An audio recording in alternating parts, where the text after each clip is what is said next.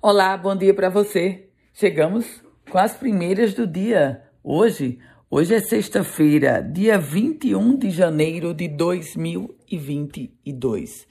A juíza convocada Neise Fernandes do Tribunal de Justiça do Rio Grande do Norte determinou à Câmara Municipal de Parnamirim que declare extinto o mandato do vereador Diogo Rodrigues que havia sido denunciado pelo Ministério Público, acusado de chefiar um esquema de fura-fila do SUS.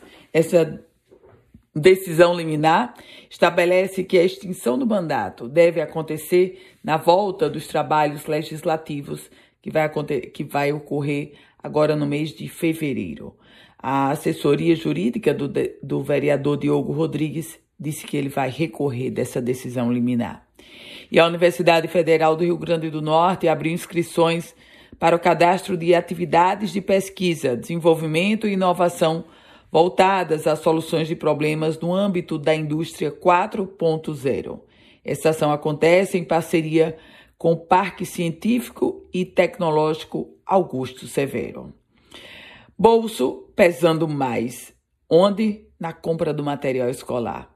Minha gente, uma pesquisa do Procon Natal constatou que o preço do material escolar teve um aumento de 18% em relação ao mesmo período do ano passado.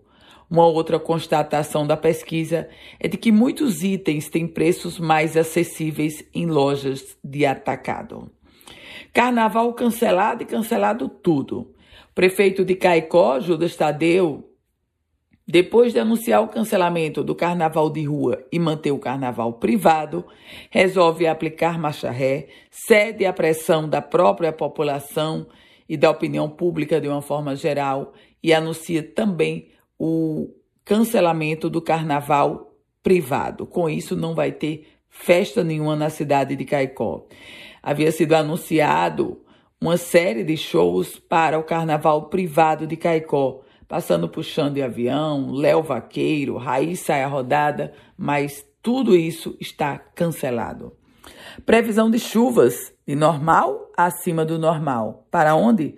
Para o Rio Grande do Norte. O cenário de chuvas do semiárido Potiguar durante o período de fevereiro a abril deste ano é de volumes de normal acima de normal. Essa é a previsão da Fundação Cearense de Meteorologia que emitiu um relatório esta semana. E a Secretaria Estadual de Saúde, a CESAP, já começou a distribuir 500 mil testes de Covid aos municípios potiguares. Esses testes foram enviados pelo Ministério da Saúde e agora estão chegando aos municípios potiguares. Uma outra informação é que continua a greve do transporte público rodoviário em Natal. E o Rio Grande do Norte abriu mais 54 leitos para a Covid-19. 54 leitos públicos, entre públicos e privados, contratualizados, serão reativados para o tratamento da Covid-19 e casos de síndrome respiratória grave. Essa decisão foi anunciada pelo governo do estado.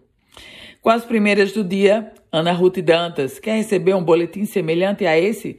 Manda uma mensagem para o 98716 8787. A você, bom final de semana, produtivo dia.